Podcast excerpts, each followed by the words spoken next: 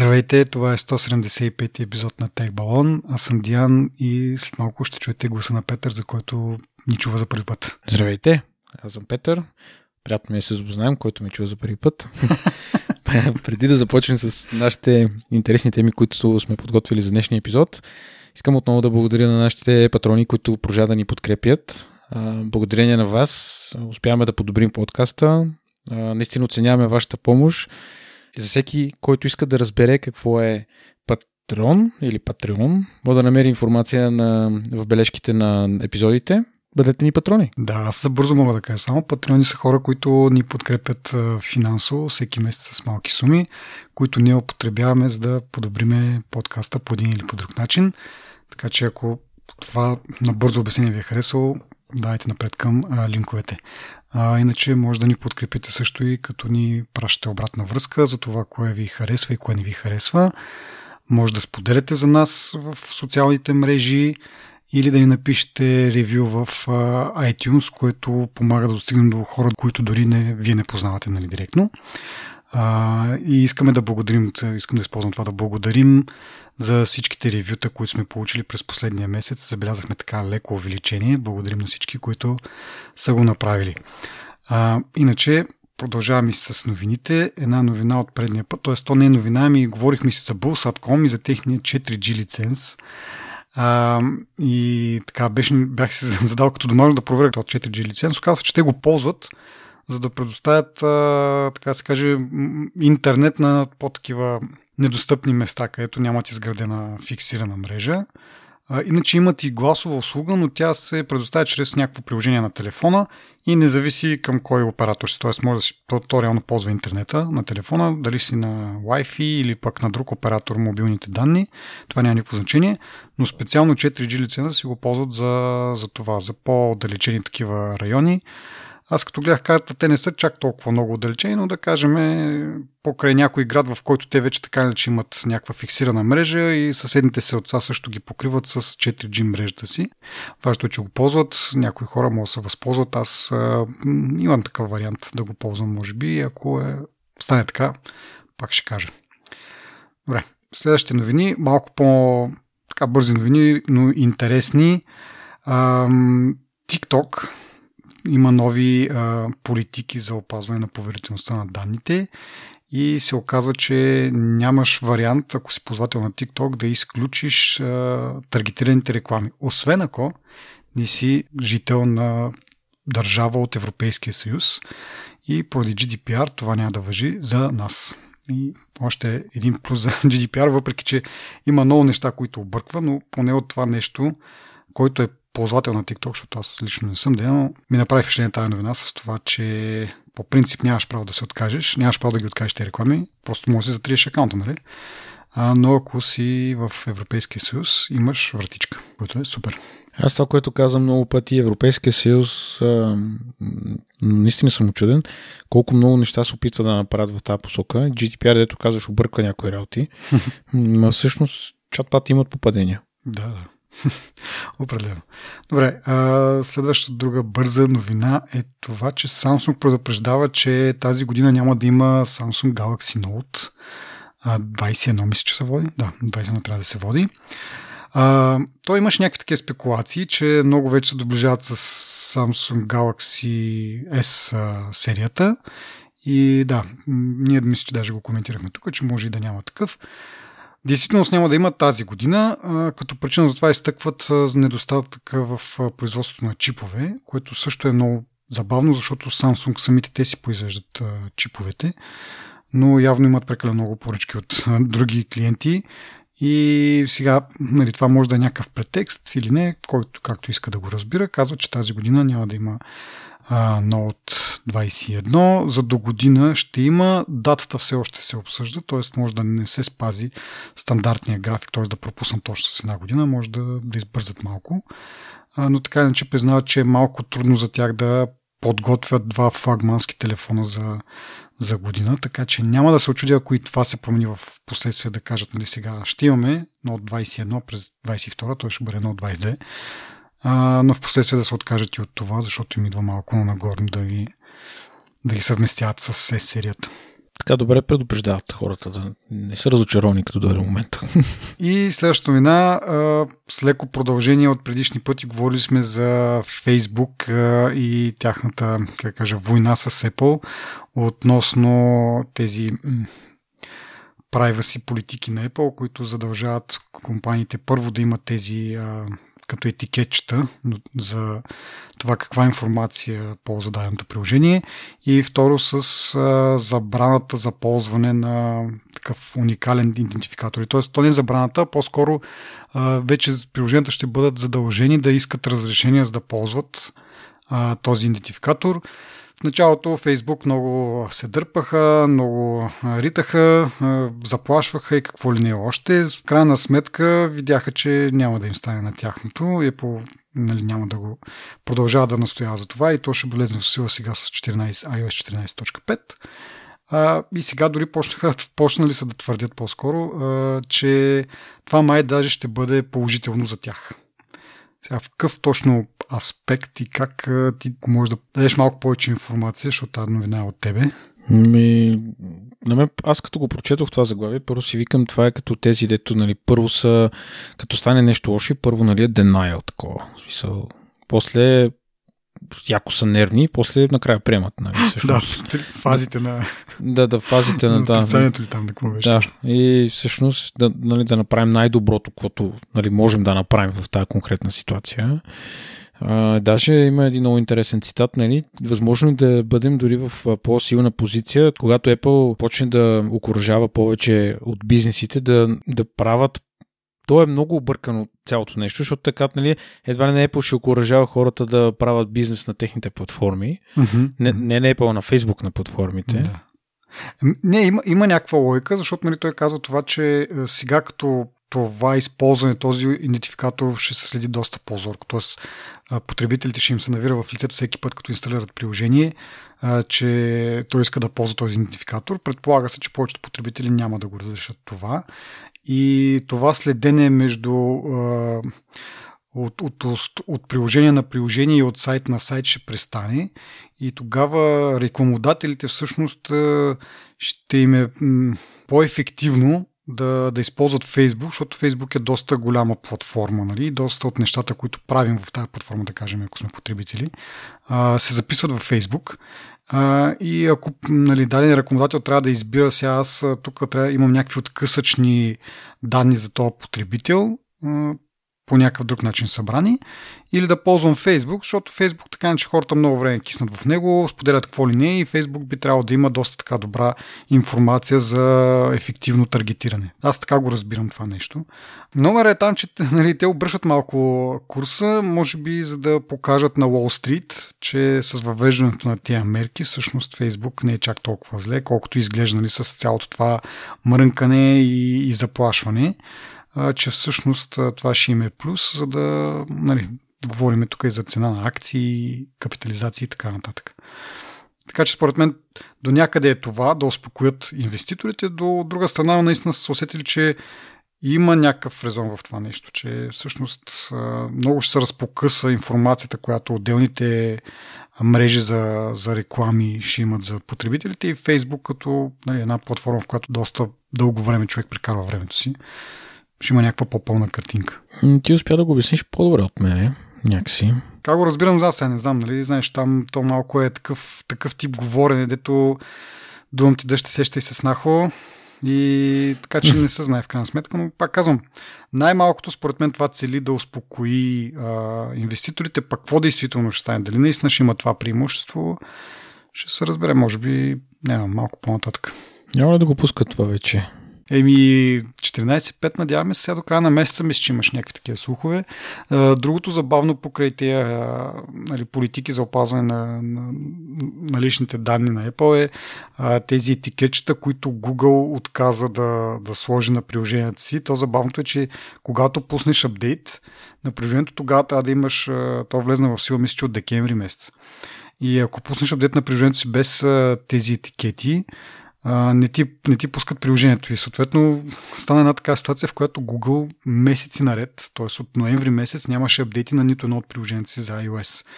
И се стигна до ситуация, в която в един момент ти си пускаш приложението и то явно има някаква проверка от колко време не се е апдейтвало. И примерно ако е повече от 3 месеца, ти изкарва едно съобщение, нали, че приложението не е апдейтнато, ходи в App Store да го апдейтнеш, нали, с презумцията, че Google няма как да изкара 3 месеца без да си апдейтне приложението. Те общо на 2-3 максимум месец си апдейтват приложенията, нали? И за да не пускат тези етикетчета, да не си признаят колко данни също ползват, се стигна до това, че самите приложения казват, ами, нали, аз няма как да работя, трябва да ме апдейтнеш. Отиваш в App Store, обаче то няма апдейт. Нали, малко тук няма връзка между двете. Нали, нещо, казвате за нещо, което просто е програмирано в самото приложение без някаква реална проверка, наистина да провери, да каже, бе, тук аз съм старо приложение, има по-ново. То няма, ама понеже не е апдейтнато от 3 месеца. Просто, нали, една проверка на дата явно. И така, но в крайна сметка почнаха малко по малко да пускат апдейти. Мисля, че с Mail започнаха като за начало. Или не с Chrome, защото пък веднага тия DuckDuckGo ги захапаха, че, нали, колко време им отне да си пуснат тази информация, да обявят какви точно данни. Явно има какво да крият.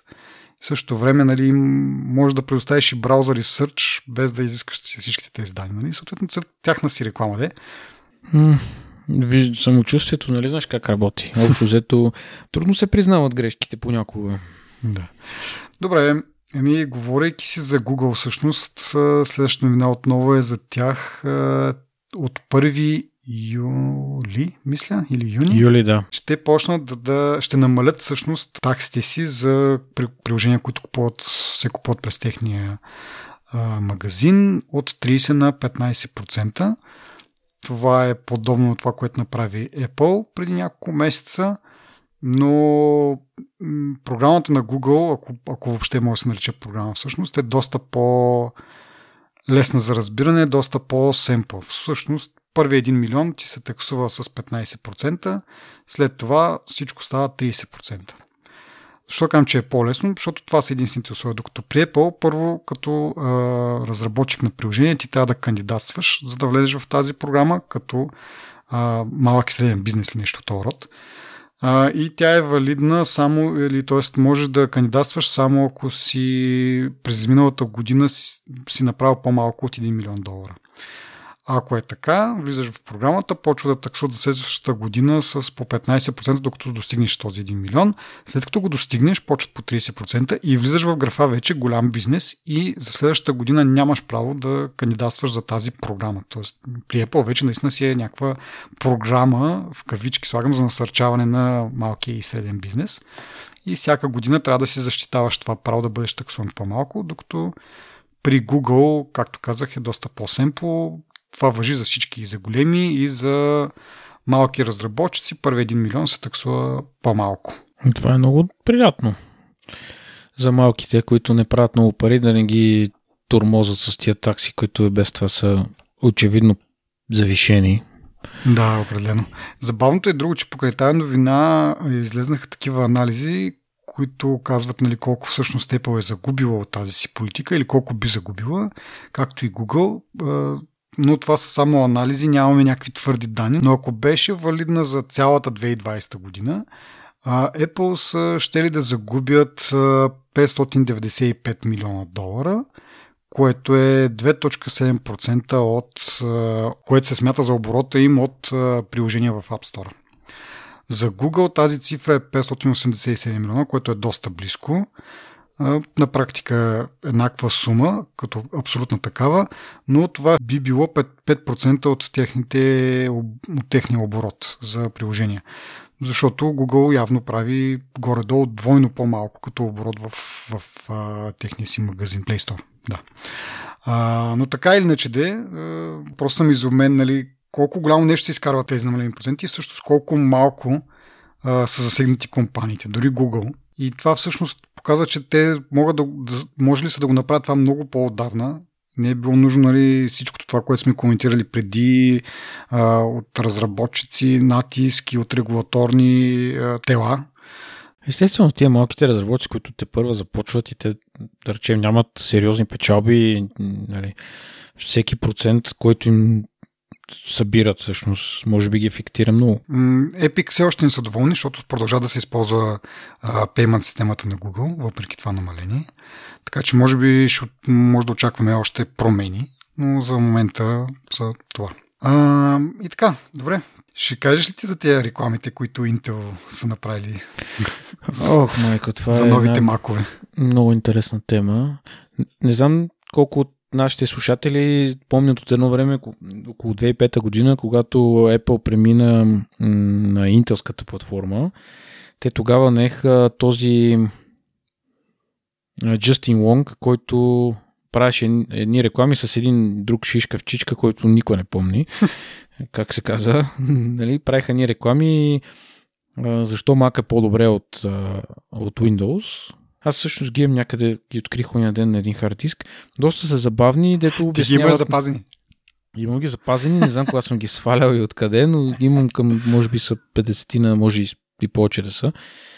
И бяха доста забавни на времето си, нали? Когато Apple... Това да имаш Apple-ски лаптоп си беше чиста хипстария. То не, че сега не е ден, но нали, да кажем, тогава си беше, нали? По-не бяха така навлезли на пазара. Uh-huh. Нямаше ги айфоните, нямаше нали, айпади и така нататък.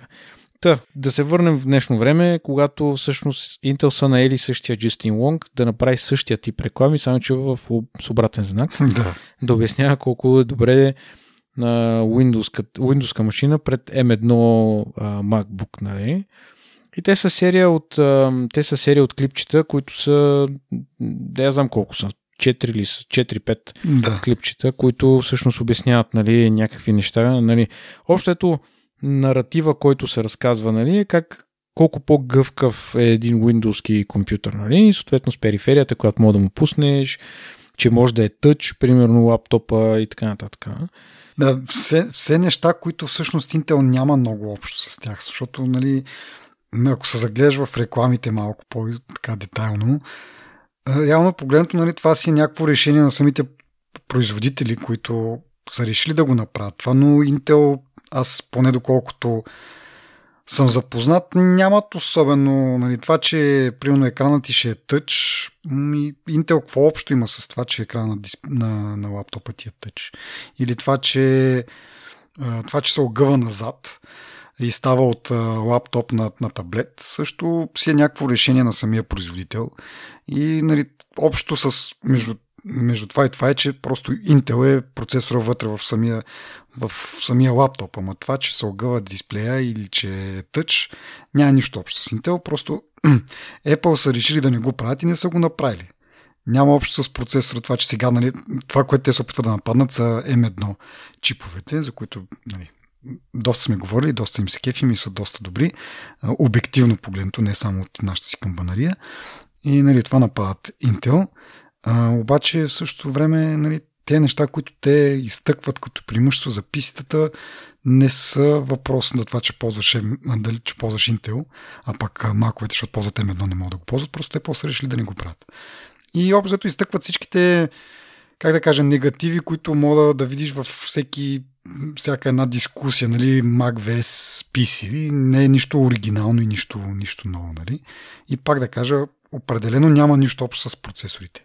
Защото доскоро маковете също бяха с интелски процесори и ги нямаха тия функции. Така че, особено за гейминга е супер забавно, защото нали, въпросът там не е чиповете, защото доскоро всички макове бяха и все още продължават някои от маковете да бъдат с интелски чипове. Това не означава, че те са добри за гейминг. Там вече въпросът е на база операционна система. Нали. Много хора, които имат макове, искат да играят игри, просто си инсталират Windows и си играят игрите. Тоест, въпросът не е в хардуера, а в операционната система. Но ако не задълбаеш в това, просто гледаш повърхностно, може да се изкефиш на тия реклами, ако си фен на PC, ама... Значи аз доста се посмях. Първо, защото те са четирите реклами са... Нали, първата е за възможностите на перифериите и на портовете, които са налични. Второто е, че може да е тъчскрин. Третата е, че това флексибилити, което ти казваш от лаптоп стана на таблет и обратното. И четвъртото е гейминга. Нали, което аз доста ми стана смешно, защото никъде не се спомена перформанс, никъде не се споменава каква производителност всъщност предлагат този чип също този чип. И което ти каза, нали, може би щеше да е по-умно да сравняват интелския MacBook с M1 MacBook-а. Но и това няма да е добре да е, защото там и в интелския MacBook, нали, Apple са урязали значително периферията. Имам пред портовете, които са налични за периферия, да. Докато интелските компютри, които са си Windows базирани компютри, те имат, нали, всякакви портове и така нататък. Но това, което написах в Twitter ония ден, те да ги бяха инвестирали тия пари в R&D, нали, и на мен ми изглежда сякаш са се предали се едно. В смисъл, нямаме какво повече да направим технологично нашите процесори да изпъкват пред M1 или пред AMD дори. Mm-hmm. Нали. Дай ще направим тук ни реклами, ако можем, нали, поне конкуренцията да обрули малко. Че да заблудиме някои хора, които няма да погледнат отвъд, нали, да задълбаят малко повече, както казах, защото... Това е много странно. В смисъл, това, което ти кажеш, нали, най-вярно. На мен ми трябва macOS или ми трябва Windows. Зависи от каква ти е работата, какви си целите, какво харесваш, ако щеш. Нали. Ти няма да избираш, като си избереш платформата, тогава вече избираш и процесори, тогава вече ще избираш и някакви други неща. Нали. То е ясно, че след някакво време, като отидеш при Apple, нали, няма да имаш избор между Intel и M1, mm-hmm. Но въпреки това, докато дойде това време, тези процесори ще са на някакво по-добро ниво и може би и гейминга ще е по-добре, може би възможностите като софтуер ще са по-добри и така нататък.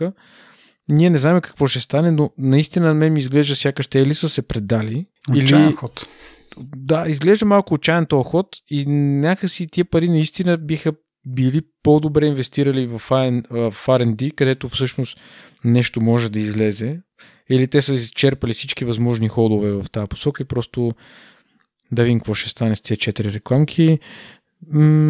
А другото, което ме дразни, е, че точно този човек са наели. В смисъл такъв много по-ефективно според мен ще да бъде, ако бяха наели този човек, който играеше PC-то в предните реклами и да го направят така, че един вид, нали, ха-ха, вие ми се подиграхте преди 10 години, 15 години, когато са, нали, тези реклами, когато са били оригиналните, ама сега виж, нали, какво се случва с PC пазара, спрямо, нали, тогава пак щяха да ги имаме тези проблеми, които казах преди малко, които всъщност не сравняват процесори, а сравняват друг тип хардуер, нали? Но поне щеш да има малко повече логика, нали? Някакси по-щеш да се връзва. Дори да бяха ги наели двамата и пак да обърнат обаче това PC-то да се подиграва на Mac-а, че е примерно само CV лаптоп и един и същи форм фактор, еди какво се и що си, нали? Ще има. Обаче с наемането само на един актьор и то този, който е бил преди това Mac. Първо, няма нова логика. Второ, общо взето, ако някой е запознат с двете рекламни кампании, ще му стане много ясно, че този актьор, всъщност, нали, който служи за някакъв вид авторитет там, в тази реклама, всъщност му е платено да ги казва тези неща. Защото, нали, той преди това е бил с убеждението, че Mac е по-добро. Сега пък изведнъж става Intel. Нали, тук малко влизам в едни много идеологически, много, може би, детински, идеалистични неща. Обаче, в крайна сметка, до някъде на мен и това усещане имам. Нали, просто този човек е актьор за продан и ще каже каквото му са платил. Там нататък рекламата, колкото и забавна да бъде направена, тя губи някакъв авторитет. И затова казвам, ако бяха наели този другия пич, който всъщност имаше наскоро, не наскоро, може би преди година нещо, бяха се посетили пак за тя рекламна кампания, може би имаш някаква годишнина от нея, и го бяха снимали в метрото, си ползва Apple продукти, нали, което, окей, той е актьор, той е нет да, нали, да се прави на PC, не е задължително да ползва PC, такова. Но ако го бяха наели в тази реклама, ще да има много повече логика и можеше да се получи малко по-автентично, така да се каже. А сега тук малко... Не казвам, че като са ги наели преди 15 години и това са им били наистина убежденията. Пак им е платено за това нещо и са казали каквото им е написано в скрипта. Малко друго усещане остава. Според мен са се опитали да докарат ефекта, в който, нали, ето виждаш и Justin Wong някога беше Mac и всъщност, нали, сега си е променил мнението и виждаш ли, нали, защото ти кажеш, ти справ, че има някакъв авторитет в тази реклама и с тази семплост, която имаше в Apple-ските реклами, когато той беше Mac, нали, са се опитали да докарат тук и Windows-ките реклами. Може би са се надявали носталгията на хората или не знам какво смисъл да... Доста тъп ход от страна на Intel. Все едно наистина са на ръба. Да. И по-скоро правят реклама на производителите на лаптопи, отколкото на себе си, защото ти... Да не говорим, всъщност всякът се замисля и за гейминга, човек. Дори Intel в гейминга, там основно е важно видеокарта, които Intel също не са добри. В смисъл, там си или AMD, или Nvidia. Като казваме, че AMD-то може да не са чак толкова добри видеокарти, им обаче последните геймърски лаптопи, PC-та и тези конзолите ползват AMD процесори. Така че дори това не е толкова вярно. И от всякъде шурти тая лейка пробита, ама... Добре, мисля, че достатъчно време отделихме на някакви реклами, които може би не много хора ги интересуват това, ама е забавно как се излагат Intel. Добре, като как излагаме всъщност, следващото е за Apple, които в крайна сметка са склонили пред руското правителство и техния закон, че трябва да е всички електронни устройства с операционна система, които се продават в Русия, да се продават с градени приложения, като първото устройство на Apple, което ще направи това, е iPhone-а. Нали? Нещо, което никога преди това не е ставало. Дори се водят легенди как Apple са победили операторите, защото преди Apple и техния iPhone 2006-2007 година всички телефони, които са излизали, са били с някакви преинсталирани приложения на самите оператори, които са били супер зле и така нататък. И видиш ли, Apple са успели да ги преборят, защото на техния iPhone няма приложения на оператори. Дълго след това, след излизането на iPhone и съответно и Android като негова алтернатива, в Android телефоните имаше такива преинсталирани приложения на оператори или нещо друго, който си е платил там за този лукс. И така, сега идва момента, в който Apple превила глава пред Русия. Ние сме го коментирали това нещо от 2019 година. Очакваше се да влезе в сила този закон юни 2020, си спомням. Но нали, поради пандемия и така нататък явно руското правителство не е било толкова съсредоточено върху налагането на този закон, но сега явно отново се фокусирали върху това. И от 1 април, когато си купиш телефон в Русия, iPhone в Русия, при първоначалната настройка на телефона ще има екран, в който ти показва какви приложения ще бъдат преинсталирани на руски разработчици. Идеята на руското правителство е да стимулира, да мотивира, да популяризира приложенията, които са писани от руски разработчици. Такъв екран ще има. Хубавото е, че ще може да се избира, т.е. приложенията по подразбиране са избрани да бъдат инсталирани, но потребителя може да нацъка едно по едно, ако не искате да бъдат инсталирани. Отделно, дори тези, които бъдат инсталирани, след това ще можеш да ги деинсталираш по стандартен начин, както се деинсталира всяко едно друго приложение на телефона, което е огромен плюс, нали, не са вградени приложения, както едно време аз единствения ми досег с Android, признавам, преди доста години, лично ползване на телефон. Едно от нещата, поради които си слагах Custom ROM и си слагах Custom ROM през 2 дена, може би, е това, че експериментирах с кои приложения мога да махна и кои не мога, защото в този Custom ROM те бяха сложени там в една специална папка и като ги изтриеш, това приложение го нямаше, което беше голям плюс, защото наистина бяха много и бяха някакви глупави приложения, от които аз нямах никаква полза. Интересното е, че веднъж като са така преинсталирани в телефона, ти не може да ги махнеш след това. Така че сегашното положение с Apple е малко по-добро, но въпреки това, пак да се върна на това, че никога не сме го очаквали, създава прецедент. Очакваме да видим Китай какво ще стане с техните неща. Но в крайна сметка явно Русия е достатъчно голям пазар за Apple. Изглежда всяка голяма сила може да натежи в тази посока. Аз не съм учуден, понеже може би само Северна Корея остана като такъв по-тоталитарен пазар, може би там може да очакваме нещо интересно. Там сигурно няма достатъчно голям пазар и ще кажат, ние ще защитим нашите потребители, няма да се поддадем, защото имаме двама потребителя и дори да ни затворят, няма да ни пука. Представяш ли си, да? Опълчихме се на статуквото. На малките. Доста тъжно, наистина. Някакво да направиш. Мисля, те са ясни тия неща. Ние сме ги виждали, в Китай ги видяхме и не само с Apple, ами с други компании също се съобразяват. Така че няма. Ако тези са многомилионни пазари просто. Много пари има в тях. Няма как да не се съобразят, колкото и да са принципни.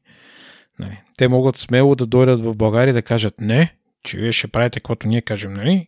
И ние ще кажем добре. Но... Да, някой беше направил даже не точно сравнението де, но когато Рейган е бил президент, Стив Джобс го е убеждавал да позволи продажбата на компютри, нали, на всякакви такива технологични продукти в Русия, които по това време, нали, са комунистическа държава. Като идеята е било да, нали, чрез технологиите да се победи комунизма. Тогава дори Стив Джобс не го е вярвал това. Нали? Не е бил чак така еш такъв дай да победим комунизма, просто дай да продаваме продукти си на повече пазари. Нали? И е лобирал за това пред Рейган. Така че тук не мога да кажем дори, че ако Стив Джобс беше жив, нямаше да го позволи това да... Нали, има примери, в които дори и Стив Джобс е лобирал за такива мерки да се вземат, да се разреши продажбата на тези продукти, за да може да се правят още повече пари. Yeah. Капитализъм в най-чистата си форма. Абсолютно, да. Добре, продължаваме на вълна Apple, които прекратяват продажбата на още един продукт. Миналия път говорихме за iMac Pro, този път спират продажбата на HomePod. Продължават да продават HomePod Mini, където явно са видели, нали, смисъл, след пускането на HomePod Mini и продажбите явно са били толкова добри, че те са решили, че всъщност наистина няма нужда от HomePod, големия вариант. HomePod Mini ще задоволи всички нужди. То вече го коментирахме, че той не е много успешен като цяло. Не е очудващо, че иска да го спрат. Тогава не знаехме, че със сигурност е грешна, но сега се вижда, че е била грешна стратегията на това да залага толкова много на качество на звука. Даже, нали, сега съответно почнаха да излизат разни историйки така от зад колисите, че всъщност този продукт е почнал да се разработва 5 години преди излизането, значи той е излезнал от 2018, през си 2013 още са почнали да го разработват, като идеята е била, нали, много качествен звук и в комбинация с Apple TV и така нататък и така нататък. Обаче явно те докато са го разработвали не са гледали какво се случва на пазара около тях и че Amazon и Google бълват постоянно някакви такива умни говорители, които са, нали, не са много качествени като звук, но пък са доста функционални от към там гласовите си асистенти. Нали, Apple в някакъв момент явно сложили се едно Siri там, мислейки си, че това е достатъчно. И, ето тук супер качествения звук. Ето и Siri, нали, за да се води смарт спикър, но, нали, главното ни е супер качествения звук. Оказва се, че всъщност хората не го оценят това нещо. В смисъл, малко хора ще предпочитат толкова по-качествен звук за тия толкова повече пари. $350, впоследствие мисля, че стават $300, докато ги има там Алексите, които са за по $30-50, нещо от този род. И тъпото е, че това не им се случва за първи път. Има един продукт, който е преди нашето време, поне преди моето, аз никога не съм го виждал така като нещо съвременно. Apple Hi-Fi, мисля, че се казва, което е едно пак много качествен звук, вади тонклони, които са предназначени да си сложиш iPod-а на него и да просвирваш музиката от iPod-а. Нали, пак абсолютно същите характеристики. Супер качествен звук, но на супер висока цена и така си умира този продукт. Някакви там истории има, как Стив Джобс имал в офиса си няколко десетки кутии, защото той много си харесва този продукт. Един вид се е запасил, нали, но то няма на кой да го продава общо. Та много тъпо, че и забавно също време, че Apple не са получили от тази си грешка и продължават по същия начин. Нали, сега имаме допълнението, че имаш Siri, което сме говорили много пъти, че не е много функционален гласов асистент и отделно на това дори не можеше да просвирваш, не знам дали все още това е случая, мисля, че има някакъв прогрес там, но нямаше Spotify за HomePod, така че дори да кажем, че искаш някакъв качествен, нали, би платил тези пари за качествен звук, ти трябва да си в екосистемата на Apple. Нали, не можеш да ползваш Spotify или Tidal и това са всъщност приложения и услуги, които ти позволяват и също стримване на по-високо качество аудио. Докато Apple все още няма тази възможност, нали, смисъл. Качеството на едно ниво. Сега може да е високо, но Tidal поне, доколкото знам, имат някакво там lossless ли, какво е, що е, някакво още по-голямо качество на звука. Така че този продукт някакси доста така объркан. Оставяме с HomePod Mini-то, което доста по-евтино, верно не вади същия звук, но както казах, за повечето потребители явно това няма особено значение звука. По-водещо е цената. Сега остава въпроса с Siri, нали, която продължава да е същата и не знам колко това ще бъде някакъв аргумент да си купиш HomePod, но пък в същото време си в екосистемата на Apple. Може би това е притеглящото и би накарало някои хора да платят повече пари. Единствената причина, която ще ме накара да не си купа HomePod е Siri, всъщност. Ме не се базикам смисъл, какво ще правиш с това? Тоест не заради нея, въпреки нея. Ония ден един приятел, сестра му донесе от Англия чисто нов Alexa, нещо си там, едно топче такова. Alexa, пусни, понеже има децата, имат малки деца и те пипат там микроволнова печка, включват голямата печка, не знам си какво, и той ги направи умни такива. И Alexa, пусни микроволновата печка и цак, Alexa пуска. С всякаква интонация, с всякакъв диалект, по всякакъв начин, както разучи, те разбира. Алекса, пусни ми тази песен. Алекса, направи това, наприлнава. И тя си го действа. Не съм виждал наистина Siri как би работил с неща, които са извън хоумкита, но Алексата се справя много добре. Да, точно, че както казах, докато Apple са си разработвали висококачествен говорител, също време Alexa и Google, нали, да не ги изключвам и тях, промениха доста играта. Ама и качеството на звука не е лошо. Като слушаш музика, наистина си се чува хубав бас, има високи, ниски, има... Сега, винаги мога да е по-добре, разбира се, но не звучи зле. В никой случай не звучи зле, а то е с размера, може би, на... Сега не знам как да го дам, като разберам. Примерно е 10-15 см му е диаметъра и е топче такова, нали, смисъл. И пак звучи добре, но върши работа някаква. Определено е така. И другото тъпо, нали, то HomePod, ако те са го мислили да е някакъв като аксесуар към твоето телевизионно изживяване, той няма никакви входове. В смисъл нямаш... Тоест може да го ползваш само с Apple TV и интересно е след време, нали, те сега спират да го произвеждат, обещават някаква поддръжка, обаче ти си изцяло зависим от това Apple какво ще реши за този продукт. Имаш някакъв AirPlay 2, нали? Ако примерно... Мисля, че дори без Apple TV всъщност, ако телевизорът ти има AirPlay 2, може би да можеш да стримваш. Не съм много убеден, че това може да се случи, но да кажем, че можеш. Но пак си зависим от поддръжката на този AirPlay 2 и от поддържаните услуги. Примерно, нали, дали ще ти позволят да си пускаш Spotify или Apple TV-то. И след няколко години, примерно, ако те спрат да го поддържат това нещо, ти какво правиш с това нещо, което си дава една камара пари? С това говорител, който действително е супер добър.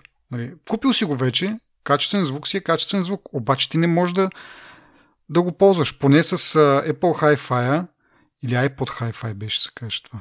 Както и да е. Той има такъв вход с стереожак. И можеш да продължиш да си го ползваш просто като качествен високоговорител. Не е нужно да бочиш на него iPod, защото той без това вече, нали, за да имаш такъв iPod, това е с такъв 30-пиновия конектор. Но можеш да продължиш да го ползваш дори в хола си с телевизора. Докато HomePod-а няма какво да го правиш. Ти може да му стримваш, евентуално. И това е. Точно това имах предвид, защото сега големия HomePod, той струваше една камара пари.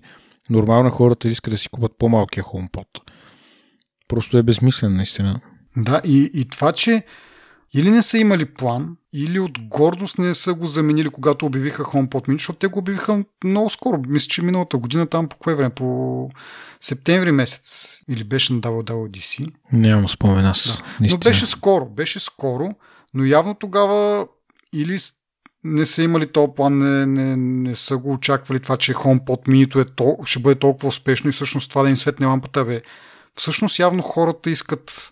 Нали, не е проблема в Siri, не е проблема в нещо друго. Проблема е в това, че HomePod-а големия е много скъп и няма смисъл повече да го произвеждаме. Може би това им е показало, нали? Но тогава явно са го нямали този план, иначе сега имаш HomePod Mini, ма нямаш HomePod. Смисъл, как така имаш нещо мини, пък нямаш стандартната версия или Max версията. Някакво много, много странно. И отделно, ако те бяха почнали да работят върху нещо друго, което да замени HomePod-а, явно то е доста далеч в бъдещето, защото нямат какво да представят сега, което да замени HomePod-а, и няма да го имат скоро време явно, защото иначе щяха да изчакат, нямаше да прибързат толкова много с прекратяването на продажбите. И нали, то не е изключва, нали, в бъдеще може да има някаква еволюция, може да не е точно HomePod, може да е при някакъв саундбар, има някакви такива спекулации или нещо подобно. Но явно за момента нямат нищо и скоро няма да имат нищо, затова просто фърлят бялата кърпа и това е. Чао. HomePod Mini, който иска. Те според мен ще го махнат Mini-то като думичка и просто ще си бъде HomePod и така. Което има логика, нали, в това нещо. Да, в някакъв момент може и това да направят. Не знам. Добре, май това не е епизода за този път. Да. Надявам се да се е харесал на нашите слушатели. Да, ако ви е харесал, споделете го в социалните мрежи, напишете ни ревю, или пък ако нещо не ви е харесало, пишете ни, за да можем да го оправим. Също може да ни подкрепите, като станете наш Патреон. И така, чао, до следващия път. Чао. Сега сетих за новия Justice League. Преди 5 дена, може би, някъде, излезна по HBO. Успя ли да го гледаш? Гледа го. Много як. Действително, аз го гледах онзи ден и просто бях, не знам. Мисля, супер странно е, че предния Justice League, който, нали, в кавички ще нарека оригиналния, все едно или не го помня достатъчно добре, или двата филма са коренно различни. Мисля, брутална разлика има в поне за мене. А не очаквах така, защото, нали, те казват този, който сега сме гледали, който е на Зак Снайдър, просто той е бил заснет по това време, просто нали, наложило се допълнително да се снимат някои сцени за онзи филм, за оригиналния. И викам, колко допълнителни сцени. Те са преснели целия филм, като гледам, защото в този, който сега гледах, в Зак Снайдър версията, много различни неща. И викам, това са го имали тогава и не са го използвали, а са заснели някакви нови неща и са направили онова нещо, което много... Не знам. Има една история. Предистория има този филм. Имало е, може би продължава да има известна критика към филмите на DC, че били много тъмни, такива като тематика, като начин на изпълнение. Това им е чара. В смисъл, ти ако искаш близалка, гледаш Марвел. Точно така. Това ми беше на мен мисълта, обаче ако се загледаш в оригиналния Justice League и този на Зак Снайдър, в оригиналния има добавен червен филтър някакъв, който го прави целия малко по-светъл, малко по-интересен, не по-интересен, ами по-как да кажа, шарен го прави. Mm-hmm. Има повече хумор, повече шеги, повече, нали, по-леке. Той е PG-12+. Mm-hmm. Докато този на Зак Снайдър е по-тъмен, почти няма никакви шеги в него. Историите са направени, нали, по съвсем различен начин са засегнати. Но за втория, този на Зак Снайдър, се похарчи нещо $80 милиона, за да го довършат и да го направят във вида, в който е. Да, но това май е само някакви ефекти, просто самите, да кажем, хонорари на хората, които са работили по зашиването на новия филм, но не са заснемали нови сцени. Мен това ми беше супер интересно, че за оригиналния са заснели допълнителни сцени. Това то става да си мислиш, че, нали, нещо допълнително там да вържат някои неща, обаче като го гледах тоя, те нямат да я знам, трябва да го гледам, може би и стария, защото давна съм го гледал, оригиналния, но наистина ми се стори, че за този би трябвало да са заснели някакви допълнителни сцени, защото имаше много повече, той, нали, 4 часа, аз го гледах на 2 пъти, но много повече неща се показаха. Много ми хареса това, че те даваха някаква предистория на това какво се случва, защо се случва, сега да не спойлваме, но и си беше много добре изграден, поне за мен, да е, сега не казвам, че съм някакъв мега добрия филмов критик и разбирам от филмово изкуство, но за мен като история беше изградена много по-добре. Разбрах какво се случило в началото, защо е толкова важно да се случи еди какво си сега, за да се предотврати еди какво си в бъдещето и така нататък и така нататък. Много по-добре. Онова другото беше някакво, не знам, много плоско като сюжет. И другото, което ти казваш, нямаше шеги толкова много в сегашния, обаче на мен ми направи впечатление, че имаш много повече такива интеракции между отделните персонажи. В смисъл, и дори някои шеги между този Аквамен и този Светкавицата. Имаше някакви такива размяна на някакви реплики, които на мен супер много ми харесаха. В оригиналния не помня да е имало нещо такова. В смисъл, там се събраха, Отидоха там и съживиха Супермен, който не го е гледал, съжалявам, че ви спойвам, ама до сега сте гледали поне оригиналния. И трябва да знаете, че Супермен, нали, го съживяват. И отидоха вече се бият с лошите, нали. Помеждувременно имаше много такива малки моменти, дето бяха много такива интересни и готини, поне за мен. Значи, показва се някакво такова свързване на този екип, който се получава, нали, смисъл, който Justice League се събират най-накрая, те, нали, ще се борят срещу тя, като едно цяло, и точно това се показва, поне за мен. Значи, прав си, даже аз гледах едно сравнително видео в YouTube, в което, да речем, Аквамен в оригиналния филм е такъв много по... като тинейджър го раздава малко. Такъв кефи се, като скача, примерно, високо. Разбираш ли, смисъл, малко по-свободен. Нафукан такъв. Да, а в Зак Снайдърския филм е малко по-сериозен, по-брутален, по-тъмен, по-намусен и така нататък. Но като цяло, така е направен филма, новия филм, че всяко... Аз, може би на третия час, би викам колко време има до края на филма и то остава около час, примерно. И си викам, само час остава. Мисъл, на мене ми се стори къс за някакви неща, защото супер яко, където викаш, се нареждат детайлите, подреждат се всички герои, кой откъде идва, защо идва, какво се случва, защо се случва и така нататък. И филма всъщност завършва с супер отворен край, умишлено, което за мен е най-гадното нещо, защото... защото този няма да прави друг филм, най-вероятно. И защо? Казал е, че няма да има продължение на този филм. Верно ли? Да, съвсем официално си има негово интервю, казва, че не си има други неща, които си прави в момента и не го интересува това нещо повече. И той през цялото време то се изгражда цялата тази обстановка, нали, който е чел комикс и който е гледал, има анимационен сериал, аз го препоръчвам на всички.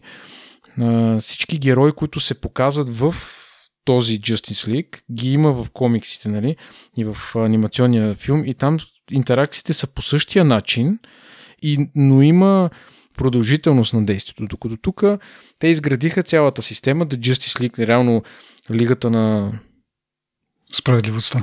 На справедливостта, да. Но толкова.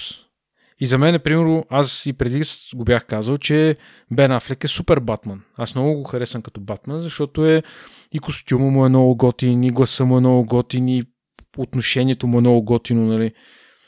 Докато другите... Сега ще видим новия Батман с Робърт Патисън, ама... Да, това ще кажа, нали, сега новия Батман ще е с този от Twilight. Който също има, нали, дава вид, че ще е по-брутален, по-тъмен, докато, нали, оригиналният Justice League, те са, нали, по...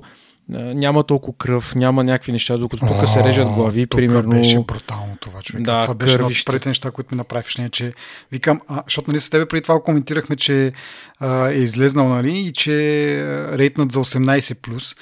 Защо пък ще 18? И още не в началото ден, обаче много бързо се видя това нещо, най-малкото някакви такива брутализми.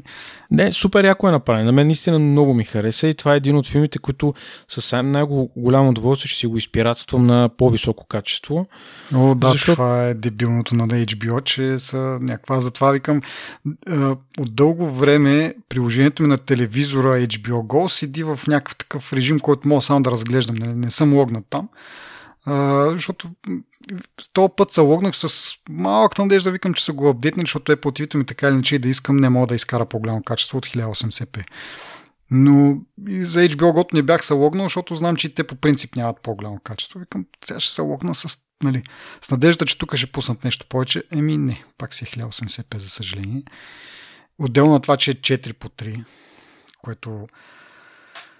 другата странна приумица, нали, на... То не е другата, но може би това е единствената странна приумица на Зак Снайдър. Четох после, нали, че това е с идеята, защото е с презумцията, че се гледа на IMAX, където екрана е по-така. И окей, нали, горе-долу, като загасиш лампите, тия черни поленца отстрани не се виждат, обаче някакси... Мене много ми скефи. Това, че е 4:3, всъщност това беше... понеже той започва филма, нали, 16:9 с надпис, нали, Да, за да се пази визията на Зак Снайдър. Това, защото наистина той го е заснел в... Нали, съответно, ние като сме го гледали в такъв лайтскрин оригинала, може би имало някакви изрязани неща. Сега едва ли са били чак мега важни за сюжета, но нали, цялостно имало някакви изрязани неща. И това е по-пълната картина, обаче нали, той си е бил предназначен да го гледаш на IMAX просто, за да мога да напълно да му съм слушаш вкъщи на телевизора, се губи малко този ефект, може би. Да. Ако имаш някой такъв по-голям телевизор, може би всъщност... Да, няма да има чак такава разлика. Но така да беше тръгна да кажеш, че ще го свалиш с по-високо качество. Ами предпочитам да го сваля, нали ние вече сме говорили, че се опитваме да не пиратстваме и така нататък. Плащаме си доста стриминг услуги, за да може да не пиратстваме. Ама това е нещо, което според мен ще изчезне във времето и може би е готино да го имаш, нали, за някаква част от... Като колекционерско? Да, аз обичам да си колекционирам някакви такива неща. Не знам хората какво мислят по въпроса, ама... А направите впечатление, че в началото надписа беше HBO Max. Да. Може би това аз ще казвам, че като дойде HBO Max, което са го обещали във втората половина на тази година при нас в България, може би тогава ще получим и по-високо качество. Не само на този филм, но на повечето филми, които са, защото то е някакво смешно 2021 и продължаваш да гледаш нали, HD качество филми. Да. Така че може би тогава нали, дори без пиратстване ще можеш да го гледаш. Въпрос е до кога ще бъде... Ама то май е на Warner, така че мисля, че им бъде постоянно в каталога, нали така? Надявам се. Да, докато имаш абонамент, защото нали, остава питанката колко дали ще се вдигне абонамента, който сме говорили преди. И така. Нещо друго за филма, защото сетих една друга тема, която мога да обсъдим сега. Мисля, филма е супер, препоръчвам го на всеки, който се интересува от този тип филми. Само едно последно нещо, което си мислех, аз съм спрял да гледам филмите на Марвел от много време. По простата причина, че там са точно като дето ти му каза, ти какво каза, захарен памук, казали... Как? Близалка. Да, близалка.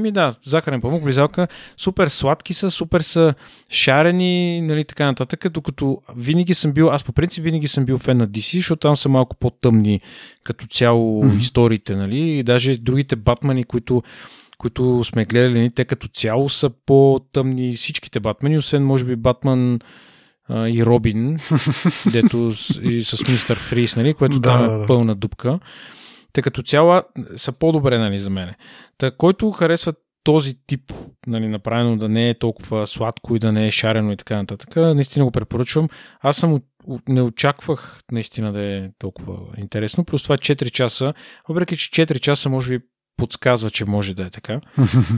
Да, то готиното е, че е разделен на глави такова. Има 5 или 6 глави в този филм, така 6. Че можеш да така... Сега да не го накъсваш на 6 гледания, но както казах, аз на 2 пъти го изгледах, така че ако тези 4 часа се струват на някой много, просто една от главите, когато приключи и започне другата, прекъснете и си го догледайте след това. Няма никакви грижи. Едно изключение имам от... Не знам дали се води и Марвел филм, но Дедпул е... супер много маки филм. От тази вселена, ако трябва да говорим между двете вселени, Дедпул прави изключение. Но така де, да. Нещо друго за този филм... Аз нямам. Супер е филма, гледайте го. Да, пак ще кажа за това, че имах някакво очакване да бъде различен, но имах все пак и очакването, че колко по-различен може да бъде, нали, айде да го изгледам, нали, от обща култура, да се казва. Той се оказа много по-различен и много по-як. Така че да, и от мен има един плюс, който има възможност да го гледа.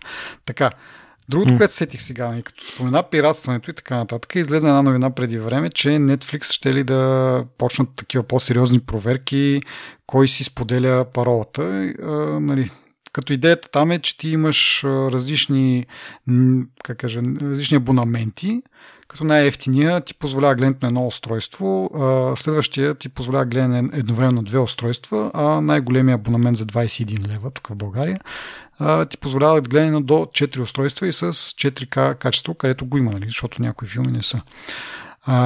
И когато споделяш явно, нали, съответно, първия абонамент може да го споделяш, но трябва да си правите някакъв график с другия човек или другите хора, кой кога гледа, нали, да не се засичате по едно и също време.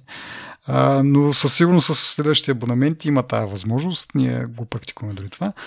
И сега са казали, че, или поне излезнаха такива новини, хора, които си така си споделят абонамента, Netflix ги засича, че са от различни IP-та и им казваме, нали, знаете, че по принцип абонаментът е предназначен за в едно домакинство. Тук изглежда вие не сте в едно домакинство и вземете си напред нов акаунт.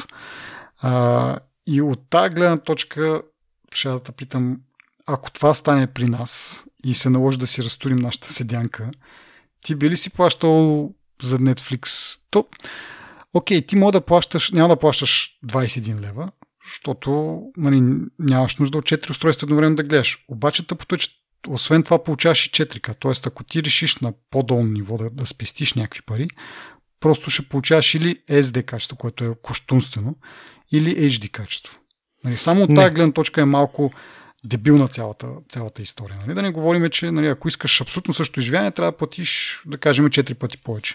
Защото нали, преди това си го делим на 4. Не, това е кратки отговор. Дългия отговор е, защото напоследък съдържанието, което се налива в Netflix, не е интересно.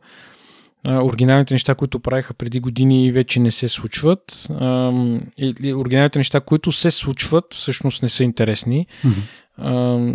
Не искам да влизам в подробности, за да не създавам конфликти, нали? Но съм просто предубеден към качеството на филмите, които предлагат. И в Netflix това, което гледам, са предимно по-стари продукции, които са ми по-интересни на мене. Много малко нови неща, които пускат, са интересни. Може би един-два сериала или нещо такова. Повечето неща е плява, според мен. Да. Нямам търпение да дойде Disney Plus, защото там вече ще бъде доста по-интересно. Да. В момента, в който дойде Disney Plus и ако ми се наложи да плащам сам Netflix, просто ще си плащам Disney и няма да ползвам Netflix. Просто наистина качеството на продукцията не е на това ниво, което нали, очаквам да е, или което беше преди. По различни причини е това, за различните хора е различно, защото, примерно, в Twitter се коментират някакви неща за някакви продукции на Twitter, които са много на Netflix, които са много яки и така нататък, което е окей, но пак казвам, според мен е въпрос на гледна точка. Мен не ме впечатлява толкова много напоследък. Никой не знае дали няма да започне да пуснат нещо по-интересно, разбира се.